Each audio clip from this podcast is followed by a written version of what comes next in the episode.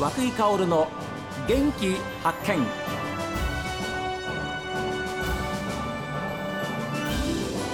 おはようございます。和久井薫です。和久井薫の元気発見。一日の始まりは私が発見した北海道の元気な人と出会っていただきます。今週はオホーツク大武町を元気にしようと活動されていらっしゃいます。大武町商工会青年部部長の石井圭介さん。副部長の浜口大樹さんにお話を伺っています。市の臨時職員みたいな形の仕事をやってまして食卓あと職員っていう形でやっていかないかっていう声かけて、いただいたのもあったんですけど、ええ。特にそこに目標がなかったんですよ僕の場合は。それ私はそれなのでどうしようかななんて考えてたんですよね。はい。その時たまたまあのうちのその会社が忙しいっていうことで浜口電機紹介、ええはい、手伝ってみるかっていうような形でうん、手伝ってみたんですよね。はい、それで大体半年ぐらいですか。えそこで仕事をさせてもらってたんですけども思ってたよりもその地元で働いて生活するっていうのが普通だったんですよ。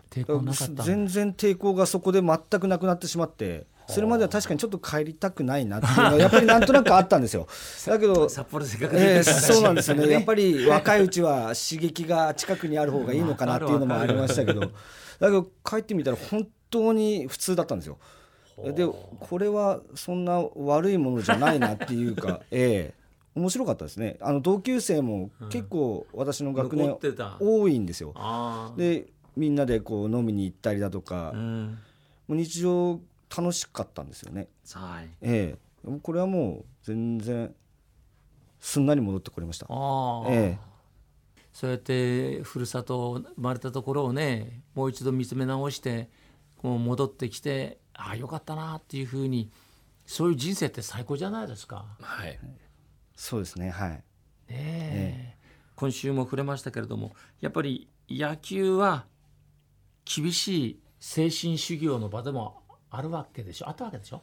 そうですね。やっぱりその一人じゃまあ野球できないので、そういった部分でまあチームワークっていうんですか？はい。だから今でもやっぱりその野球部のこうメンバーにはこう連絡取ったりとかしてつながりがあるっていうのはやっぱ苦労した分絆が強いような気がしますね。ですよね。というふうに、えー石井さんおっしゃってるわけですけれどもだからうーん浜口さんなんかにとってもそうやって地元に戻ろうとえいうふうに思った中にはやっぱり仕事をやる上でえええ戻っても大丈夫だなっていうねあの仲間がいるからっていう、そうですね。いうはい、安心感というか、えものもあったんじゃないえですか？そうですね間違いなくあったと思います。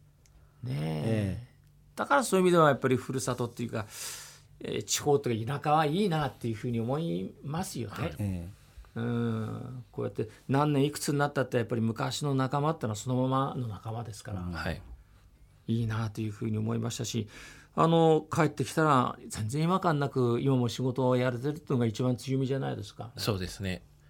町民の方もやっぱりこう私たちがもう出てた時からやっぱ知ってるの小さい頃から、だからあの帰ってきたら非常によくしていただいてますね、あー。周りの方にも。浜口さんもあれですか？あの、そうやって帰って戻来てええ。あのお仕事はおお父様お手伝いをされてえはい。電気紹介ですからで電気関係は何でもおやりになるの？そうですね。あのー一般住宅から工場、ええあとはもういろんななんていうんですかね集合住宅やら、はあ。ええ大体やらせていただいてます。ええそれでも大変なことでしょ？覚えるのに仕事。をそうですね。ねえ。やっぱり電気はなかなか覚えることが多いのかなとは思います。はい。多いですよね、ええ。だってそれもゼロからスタートしたわけですよそうなんですよ。はい。高校は商業ですし大学はあの経営学部なので全く電気の「出」の文字も出てこないところからのスタートなんですよね。いやーそれは一からやっぱりお父様から教えてもらったそうですね。自分でも勉強しながら。はい、ええでまあ資格資格取得からなんですけども、えーそれを通して、えー勉強していきましたね。資格取得は大変ですもんね。そうですね。つないだらいつもショート知ったら困りますもんね、そうそうなんですよ、ええ。まあ何度かその試験の練習中に技術の練習中に何度かバンってこう 電気を落としたことはあるんですけども。あやっちゃった。でそれも今あえるえためのステップだったんですか、そうですねはい。あー。今どうなんですか？大務町でお仕事をされていることに関して、えー石井さん。そうですね。私はあの今オウム町っていうのを誇りを持ってやっぱりそのオウム町を全国に発信していきたいっていう非常に思いありますね。例えばなんなんでですか？まあ、あの私はまあ脱炭そばを栽培してますんでその商品には必ずあの北海道のオウム町が分かるようにパッケージを作成してはい。であのやっぱり本州の方とかそのオウム町っていう位置が分からないので、分かんないですよね、はい、それをまあ全国にこう発信してでさらにまあ大務町のまあ特産品としてはその海産物も有名なんだよっていうのも一緒にこう大務町自体を売れたらいいなっていう思いでやらせていただいてますね。浜口さんいかがですか、はい。えー今後、まあ、今専務でいらっしゃいます、はいまあ、やがてはその社長さんとしてまたお父様の後を継いでいかれるんだというふうに思いますけれども、はい。大務町でこの後進めていく上において今後の目標というか、そうですね。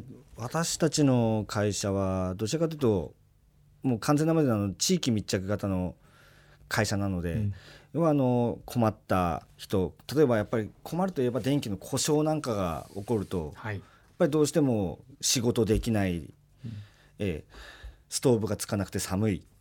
いろいろ大変なことが出てくると思うんですけどそういったものを守っていくっていうところで存在価値のある会社だと思っているので、ええそういったところをやっぱりしっかりとやって大務町を支えていきたいなというふうに思っているところです。